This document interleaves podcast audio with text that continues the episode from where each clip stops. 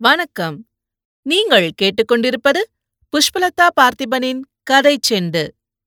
அமரர் கல்கி எழுதிய பொன்னியின் செல்வன். முதல் பாகம் புதுவெள்ளம்.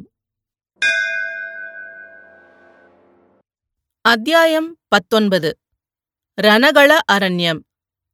பழந்தமிழ்நாட்டில் போர்க்களத்தில் உயிர் துறந்த மகாவீரர்களின் ஞாபகமாக வீரக்கல் நட்டு கோயில் எடுப்பது மரபு. வெறும் கல் மட்டும் ஞாபகார்த்தமாக நாட்டியிருந்தால் நடுக்கர் கோயில் என்று வழங்குவார்கள். அத்துடன் ஏதேனும் ஒரு தெய்வத்தின் சிலையையும் ஸ்தாபித்து ஆலயமாக எழுப்பியிருந்தால் அது பள்ளிப்படை என்று வழங்கப்படும். குடந்தை நகருக்கு அரை காதம் வடமேற்கில் மன்னியாற்றுக்கு வடகரையில் திருப்புறம்பயம் என்னும் கிராமத்துக்கருகில் ஒரு பள்ளிப்படை கோயில் இருந்தது. இது அந்த பிரதேசத்தில் நடந்த ஒரு மாபெரும் போரில் உயிர் நீத்த கங்க மன்னன் பிரதிவீபதியின் ஞாபகமாக எடுத்தது. உலக சரித்திரம் அறிந்தவர்கள் வாடர்லூர் சண்டை பானிபெட் சண்டை பிளாசி சண்டை போன்ற சில சண்டைகளின் மூலம் சரித்திரத்தின் போக்கே மாறியது என்பதை அறிவார்கள். தமிழ்நாட்டை பொறுத்தவரையில் திருப்புறம்பயம் சண்டை அத்தகைய முக்கியம் வாய்ந்தது. நமது கதை நடந்த காலத்துக்கு சுமார் நூறு ஆண்டு காலத்துக்கு முன்னால் அச்சண்டை நடந்தது. அதன் வரலாறு தமிழ் மக்கள் அனைவருக்கும் தெரிந்திருக்க வேண்டிய அவசியம்.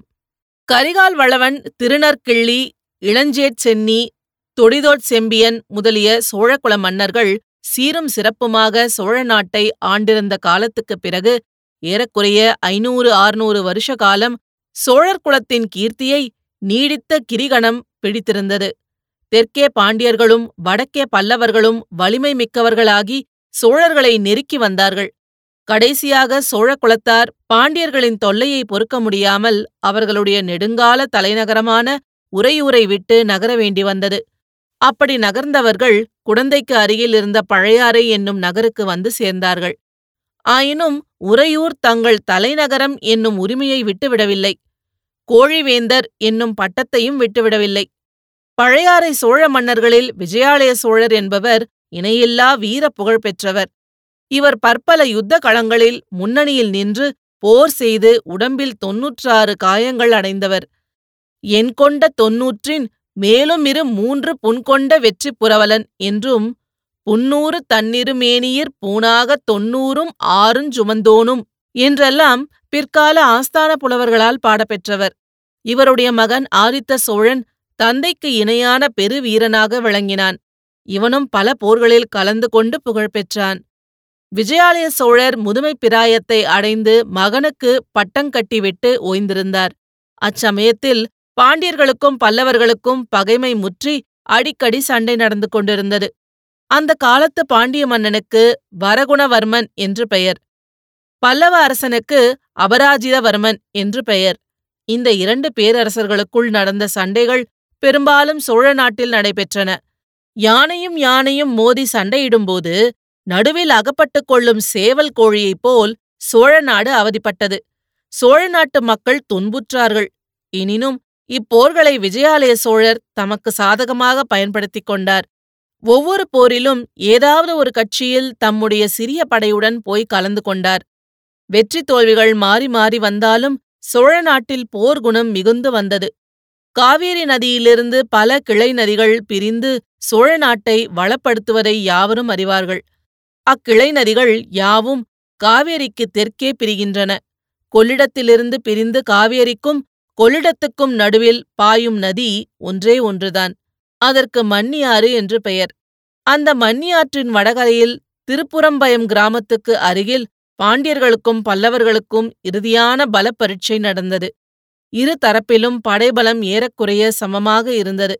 பல்லவ அபராஜிதவர்மனுக்கு துணையாக கங்க நாட்டு பிரதிவீபதி வந்திருந்தான். ஆதித்த சோழனும் அபராஜிதவர்மனுடைய கட்சியில் சேர்ந்திருந்தான். பாண்டிய சைன்யத்துடனும் பல்லவ சைன்யத்துடனும் ஒப்பிட்டால் சோழ சைன்யம் மிக சிறியதாகவே இருந்தது. எனினும் இம்முறை பாண்டியன் வெற்றி பெற்றால் சோழ வம்சம் அடியோடு நாசமாக நேரும் என்று ஆதித்தன் அறிந்திருந்தான். ஆகையால் பெரிய சமுத்திரத்தில் கலக்கும் காவேரி நதியைப் போல் பல்லவரின் மகா சைன்யத்தில் தன்னுடைய சிறு படையையும் சேர்த்திருந்தான். காத தூரத்துக்கு காத தூரம் ரணகளம் பரவியிருந்தது. ரதகஜ துரக பதாதிகள் என்னும் நாலு வகை படைகளும் போரில் ஈடுபட்டிருந்தன. மலையோடு மலை முட்டுவது போல் யானைகள் ஒன்றை ஒன்று தாக்கிய போது நாலா திசைகளிலும் அதிர்ந்தன. புயலோடு புயல் மோதுவது போல் குதிரைகள் ஒன்றின் மீது ஒன்று பாய்ந்தபோது குதிரை வீரர்களின் கையில் இருந்த வேல்கள் மின்வெட்டுகளைப் போல் பிரகாசித்தன. ரதத்தோடு ரதம் மோதி சுக்கு நூறாகி திசையெல்லாம் பறந்தன. காலால் வீரர்களின் வாள்களோடு வாள்களும் வேல்களோடு வேல்களும் உராய்ந்தபோது எழுந்த ஜங்கார ஒளிகளினால் திக்கு திகாந்திரங்களெல்லாம் நடுநடுங்கின. மூன்று நாள் இடைவிடாமல் சண்டை நடந்த பிறகு ரணகளம் முழுவதும் இரத்த கடலாக காட்சியளித்தது. அந்த கடலில் செத்த யானைகளும் குதிரைகளும் திட்டு திட்டாக கிடந்தன. உடைந்த ரதங்களின் பகுதிகள் கடலில் கவிழ்ந்த கப்பலின் பலகைகளைப் போல் மிதந்தன. இரு தரப்பிலும் ஆயிரம் பதினாயிரம் வீரர்கள் உயிரிழந்து கிடந்தார்கள். மூன்று நாள் இவ்விதம் கோர யுத்தம் நடந்த பிறகு பல்லவர் சைன்யத்தில் ஒரு பகுதிதான் மிஞ்சியிருந்தது. மிஞ்சியவர்களும் மிக களைத்திருந்தார்கள். பாண்டிய நாட்டு வீரமறவர்களோ களைப்பையே அறியாத வரம் வாங்கி வந்தவர்களைப் போல் மேலும் மேலும் வந்து தாக்கினார்கள். அபராஜிதவர்மனுடைய கூடாரத்தில் மந்திராலோசனை நடந்தது. அபராஜிதன் பிரதிவீபதி ஆதித்தன் ஆகிய மூன்று மன்னர்களுடன் படைத்தலைவர்களும் கலந்து ஆலோசித்தார்கள். இனி எதிர்த்து நிற்க முடியாது என்றும் பின்வாங்கி கொள்ளிடத்துக்கு வடகரைக்கு சென்று விடுவதே உசிதம் என்றும் முடிவு செய்தார்கள். இப்படிப்பட்ட நிலைமையில் போர்க்களத்தில் ஓர் அதிசயம் நடந்தது. முதுமையினால் தளர்ந்தவனும் உடம்பில் தொன்னூற்று காயவடுக்கள் உள்ளவனும் கால்களில் பட்ட கொடிய காயத்தினால் எழுந்து நிற்கும் சக்தியை இழந்தவனுமான விஜயாலய சோழன் எப்படியோ யுத்த அரங்கத்துக்கு வந்துவிட்டான்.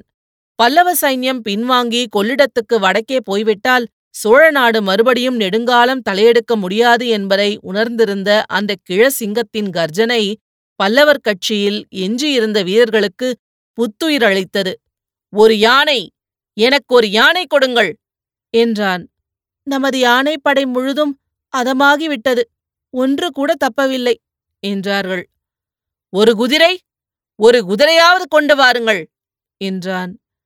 உயிருள்ள குதிரை ஒன்று கூட மிஞ்சவில்லை என்று சொன்னார்கள்.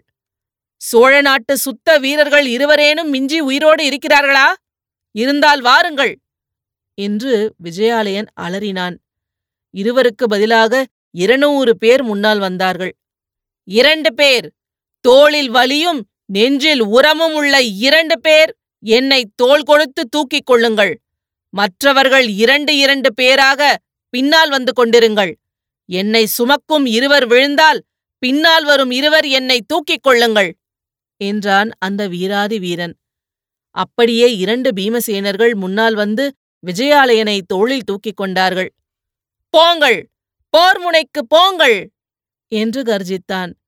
போர்க்களத்தில் ஓரிடத்தில் இன்னமும் சண்டை நடந்து கொண்டிருந்தது. தெற்கத்தி மறவர்கள் கீழை நாட்டாரை தாக்கி பின்வாங்க செய்து கொண்டே வந்தார்கள். இருவருடைய தோள்களில் அமர்ந்த விஜயாலயன் அந்த போர் முனைக்கு போனான். இரண்டு கைகளிலும் இரண்டு நீண்ட வாள்களை வைத்துக்கொண்டு திருமாலின் சக்கராயுதத்தைப் போல் சுழற்றிக் கொண்டு எதிரிகளிடையே புகுந்தான். அவனை தடுக்க யாராலும் முடியவில்லை. அவன் புகுந்து சென்ற வழியெல்லாம் இருபுறமும் பகைவர்களின் உடல்கள் குவிந்து கொண்டே இருந்தன. ஆம் அந்த அதிசயத்தை பார்ப்பதற்காக பின்வாங்கிய வீரர்கள் பலரும் முன்னால் வந்தார்கள். விஜயாலயனுடைய அமானுஷ்ய வீரத்தைக் கண்டு முதலில் சிறிது திகைத்து நின்றார்கள். பிறகு ஒருவரை ஒருவர் உற்சாகப்படுத்திக் கொண்டு தாங்களும் போர் முனையில் புகுந்தார்கள். அவ்வளவுதான். தேவி ஜெயலட்சுமியின் கருணாகடாட்சம் இந்த பக்கம் திரும்பிவிட்டது. பல்லவர் படைத்தலைவர்கள் பின்வாங்கி கொள்ளிடத்துக்கு வடகரை போகும் யோசனையை கைவிட்டார்கள். மூன்று வேந்தர்களும் தமக்குரிய மூலபல வீரர்கள் புடைசூழ போர் முனையில் புகுந்தார்கள். சிறிது நேரத்துக்கெல்லாம் பாண்டிய வீரர்கள் பின்வாங்க தொடங்கினார்கள். கங்கமன்னன் பிரதிவீபதி அன்றைய போரில் செயற்கரும் செயல்கள் பல புரிந்த பிறகு தன் புகழுடம்பை அப்போர்க்களத்தில் நிலைநாட்டிவிட்டு வீர சொர்க்கம் சென்றான். அத்தகைய வீரனுடைய ஞாபகார்த்தமாக அப்போர்க்களத்தில் வீரக்கல் நாட்டினார்கள். பிறகு பள்ளிப்படை கோயிலும் எடுத்தார்கள். அத்தகைய கொடூரமான பயங்கர யுத்தம் நடந்த ரணகளம் சில காலம் புல் பூண்டுகள் முளையாமல் கிடந்தது. அந்த பக்கம் மக்கள் போவதே இல்லை. சிறிது காலத்துக்குப் பிறகு அங்கே காடு மண்ட ஆரம்பித்தது. பள்ளிப்படை கோவிலை சுற்றி காடு அடர்ந்தது. புதர்களில் நரிகள் குடிபுகுந்தன இருண்ட மரக்கிளைகளில் ஆந்தைகளும் கோட்டான்களும் வாசம் செய்தன. நாளடைவில் அப்பள்ளிப்படை கோயிலுக்கு யாரும் போவதை நிறுத்திவிட்டார்கள் எனவே கோயிலும் நாளுக்கு நாள் தகர்ந்து போய் வந்தது. நமது கதை நடக்கும் காலத்தில் பாழடைந்து கிடந்தது. இத்தகைய பாழடைந்த பள்ளிப்படை கோயிலுக்கு இருட்டுகிற நேரத்தில் ஆழ்வார்க்கடியான் வந்து சேர்ந்தான். அக்கோயிலின் மேல் மண்டப விளிம்பில் அமைந்த காவல் பூதகணங்கள் அவனை பயமுறுத்த பார்த்தன. ஆனால் அந்த வீர வைஷ்ணவ சிகாமணியா பயப்படுகிறவன்? பள்ளிப்படை கோயில் மண்டபத்தின் மீது தாவி ஏறினான். மண்டபத்தின் மீது கவிந்திருந்த மரக்கிளையின் மறைவில் உட்கார்ந்து கொண்டான். நாலாபுறமும் கவனமாக பார்த்து கொண்டிருந்தான். அவனுடைய கண்கள் அடர்த்தியான இருளை கிழித்துக் கொண்டு பார்க்கும் சக்தியை பெற்றிருந்தன. அவனுடைய செவிகளும் அவ்வாறே மிக மெல்லிய இசையையும் கேட்கக்கூடிய கூர்மை பெற்றிருந்தன. இருட்டி ஒரு நாழிகை இரண்டு நாழிகை மூன்று நாழிகையும் ஆயிற்று. சுற்றிலும் சூழ்ந்திருந்த அந்தகாரம் அவனை அடியோடு அமுக்கி மூச்சு திணற செய்தது. அவ்வப்போது காட்டு மரங்களிடையே சலசலவென்று ஏதோ சத்தம் கேட்டது. அதோ ஒரு மரநாய் மரத்தின் மேல் ஏறுகிறது. அதோ ஒரு ஆந்தை உருமுகிறது. இந்த பக்கம் ஒரு கோட்டான் கூவுகிறது. மரநாய்க்கு பயந்து ஒரு பறவை சடசடவென்று சிறகை அடித்துக்கொண்டு மேல் கிளைக்கு பாய்கிறது. அதோ நரிகள் உளையிடத் தொடங்கிவிட்டன. தலைக்கு மேலே ஏதோ சத்தம் கேட்டது. அண்ணாந்து பார்த்தான். அணிலோ ஓனானோ அல்லது அத்தகைய வேறொரு சிறிய பிராணியோ மரக்கிளைகளின் மீது தாவி ஏறிற்று. மரக்கிளைகளின் இடுக்குகளின் வழியாக வானத்தில் சிறு பகுதி தெரிந்தது. விண்மீன்கள் முணுக் முணுக் என்று மின்னிக்கொண்டு கீழே எட்டி பார்த்தன. அந்த தனிமை மிகுந்த கனாந்தகாரத்தினிடையே வானத்து நட்சத்திரங்கள் அவனுடன் நட்புரிமை கொண்டாடுவது போல் தோன்றின. எனவே ஆழ்வார்க்கடியான் மரக்கிளைகளின் வழியாக எட்டிப் பார்த்த நட்சத்திரங்களை பார்த்து மெல்லிய குரலில் பேசினான். ஓ நட்சத்திரங்களே உங்களை இன்றைக்கு பார்த்தால் பூவுலக மக்களின் அறிவீனத்தை பார்த்து கேலி செய்து கண் சிமிட்டி சிரிப்பவர்களைப் போல தோன்றுகிறது. சிரிப்பதற்கு உங்களுக்கு வேண்டிய காரணம் உண்டு. நூறு வருஷத்துக்கு முன்னால் இதே இடத்தில் நடந்த பெரும் போரையும் போர் நடந்த பிறகு இங்கு வெகுநாள் வரை இரத்த வெள்ளம் பெருகி கிடந்ததையும் பார்த்திருக்கிறீர்கள். மனிதர்கள் எதற்காக இப்படி ஒருவரை ஒருவர் பகைக்க வேண்டும் என்று அதிசயித்திருக்கிறீர்கள்? எதற்காக இப்படி மனித ரத்தத்தை சிந்தி வெள்ளமாக ஓட செய்ய வேண்டும் என்றும் வியக்கிறீர்கள்? இதற்கு பெயர் வீரமாம். ஒரு மனிதன் இறந்து நூறு வருஷமாகியும் அவனிடம் பகைமை பாராட்டுகிறார்கள். இந்த பள்ளிப்படை பகைவனுடைய பள்ளிப்படையாம். பகைவன் பள்ளிப்படைக்கு அருகில் கூடி யோசிக்கப் போகிறார்களாம். செத்துப் போனவர்களின் பெயரால் உயிரோடு இருப்பவர்களை இம்சிப்பதற்கு. வானத்து விண்மீன்களே நீங்கள் ஏன் சிரிக்க மாட்டீர்கள்? நன்றாய் சிரியுங்கள் கடவுளே. இங்கு வந்தது வீந்தானா இன்றிரவெல்லாம் இப்படியே கழியப் போகிறதா? எதிர்பார்த்த ஆட்கள் இங்கே வரப்போவதில்லையா? என் காதில் விழுந்தது தவறா? நான் சரியாக கவனிக்கவில்லையா? அல்லது அந்த மச்சஹஸ்த சமிஞ்ஞைக்காரர்கள் தங்கள் யோசனையை மாற்றிக்கொண்டு வேறு இடத்திற்கு போய்விட்டார்களா? என்ன ஏமாற்றம்? இன்றைக்கு மட்டும் நான் ஏமாந்து போனால் என்னை நான் ஒரு நாளும் மன்னித்துக் கொள்ள முடியாது. ஆ அதோ வெளிச்சம் தெரிகிறது. அது என்ன? வெளிச்சம் மறைகிறது? மறுபடியும் தெரிகிறது. சந்தேகமில்லை. அதோ சுளுந்து கொளுத்தி பிடித்துக்கொண்டு யாரோ ஒருவன் வருகிறான். இல்லை இரண்டு பேர் வருகிறார்கள். காத்திருந்தது வீண் போகவில்லை. வந்தவர்கள் இருவரும் பள்ளிப்படையை தாண்டிக் கொண்டு சிறிது அப்பால் போனார்கள். அடர்ந்த காட்டுக்கு மத்தியில் சிறிது இடைவெளி இருந்த இடத்தில் நின்றார்கள். ஒருவன் உட்கார்ந்து கொண்டான். கையில் சுளுந்து வைத்திருந்தவன் சுற்றும் முற்றும் பார்த்து கொண்டிருந்தான். யாருடைய வரவையோ அவன் எதிர்பார்த்தான் என்பதில் சந்தேகமில்லை. சற்று நேரத்துக்கெல்லாம் இன்னும் இரண்டு பேர் வந்தார்கள். அவர்கள் இதற்கு முன் இந்த இடத்துக்கு வந்தவர்களாக இருக்க வேண்டும். இல்லாவிட்டால் இந்த இருளில் அடர்ந்த காட்டில் வழி கண்டுபிடித்துக் கொண்டு வர முடியுமா? முதலில் வந்தவர்களும் பின்னால் வந்தவர்களும் ஏதோ பேசிக்கொண்டார்கள் ஆனால் ஆழ்வார்க்கடியான் காதில் அது ஒன்றும் விழவில்லை. அடடா இத்தனை கஷ்டப்பட்டு வந்தும் பிரயோஜனம் ஒன்றும் இராது போலிருக்கிறதே. ஆட்களின் அடையாளம் கூட தெரியாது போலிருக்கிறதே பிறகு இன்னும் இரண்டு பேர் வந்தார்கள் முன்னால் வந்தவர்களும் கடைசியில் வந்தவர்களும் ஒருவருக்கொருவர் பேசிக் கொண்டார்கள் கடைசியாக வந்தவர்களில் ஒருவன் கையில் ஒரு பை கொண்டு வந்திருந்தான் அதை அவன் அவிழ்த்து அதனுள் இருந்தவற்றை கொட்டினான் சுளுந்து வெளிச்சத்தில் தங்க நாணயங்கள் பளபளவென்று ஒளிர்ந்தன கொட்டிய மனிதன் பைத்தியம் பிடித்தவனைப் போல் சிரித்து நண்பர்களே சோழ நாட்டு பொக்கிஷத்தை கொண்டே சோழ ராஜ்யத்துக்கு உலை வைக்கப் போகிறோம். இது பெரிய வேடிக்கை அல்லவா? என்று சொல்லிவிட்டு மறுபடியும் கலகலவென்று சிரித்தான். ரவிதாசரே இரைச்சல் போட வேண்டாம். கொஞ்சம் மெதுவாக பேசலாம் என்றான் ஒருவன். ஆஹா இங்கு இப்படி பேசினால் என்ன? நரிகளும் மரநாய்களும் கூகைகளும் கோட்டான்களும் தான் நம் பேச்சைக் கேட்கும். நல்ல வேளையாக அவை யாரிடமும் போய் சொல்லாது. என்றான் ரவிதாசன். இருந்தாலும் கொஞ்சம் மெதுவாக பேசுவதே நல்லதல்லவா? பிறகு அவர்கள் மெல்ல பேசத் தொடங்கினார்கள். ஆழ்வார்க்கடியானுக்கு அவர்களுடைய பேச்சை கேட்டறியாமல் மண்டபத்தின் பேரில் உட்கார்ந்திருப்பது வீண் என்று தோன்றியது. மண்டபத்திலிருந்து இறங்கி கூட்டம் நடக்கும் இடத்திற்கு அருகில் நின்று ஒட்டு கேட்டே தீர வேண்டும்.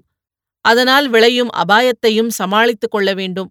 இவ்விதம் எண்ணி ஆழ்வார்க்கடியான் மண்டபத்திலிருந்து இறங்க முயன்றபோது மரக்கிளைகளில் அவன் உடம்பு உராய்ந்ததால் சலசலப்பு சத்தம் உண்டாயிற்று.